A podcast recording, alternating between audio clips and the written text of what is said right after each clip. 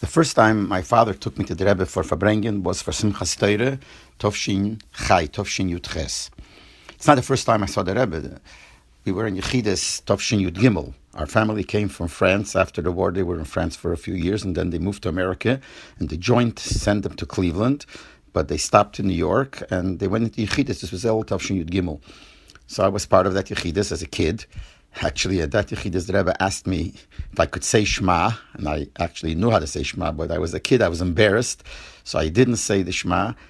And uh, I heard later that that same night another family went in, also came from Europe, and the Rebbe also asked the kid to say Shema, and he did, and the Rebbe gave him a silver dollar, so I really felt very bad, but there's nothing I could do about it. But that was the Yechidus. But for Farbrengen, my father took me for Simchas Teire Tovshin Yudches. So we were there, Hishana Rabbo.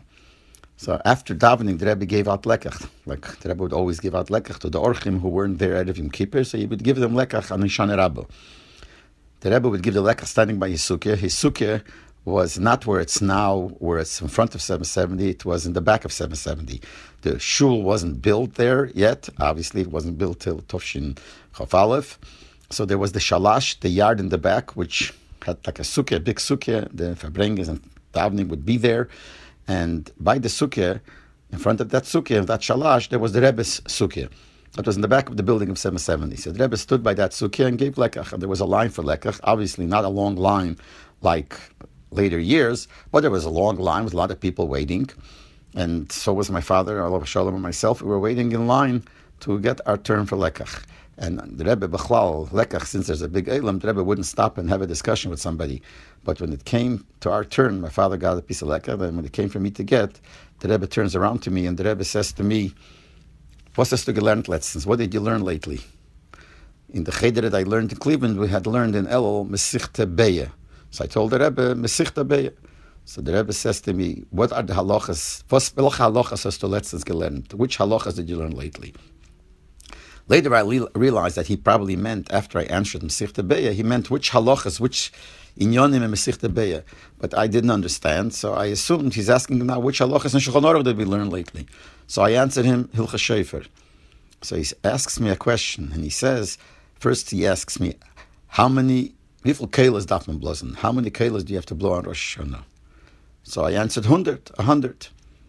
Then the Rebbe says to me, Das, was man da blosen 100 kelas, das medina die Gemorre zinit. In other words, he assumed that I knew that it was not midiraisa, not all 100 are midiraisa. But what he was asking was that the fact that we have to blow 100, are they from the time of the Gemara? Is it from the Takanas Chazal from the Gemara? Or is it something that was from later on, from later years? I didn't know the answer.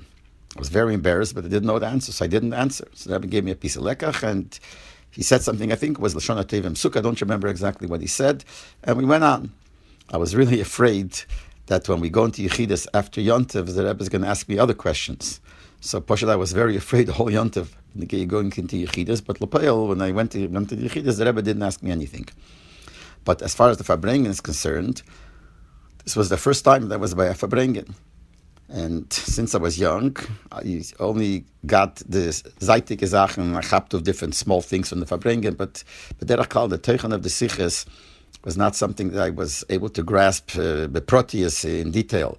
But I do remember one thing which made a very great impression on me, even though I was a kid, words that the Rebbe said, and it's still in my mind.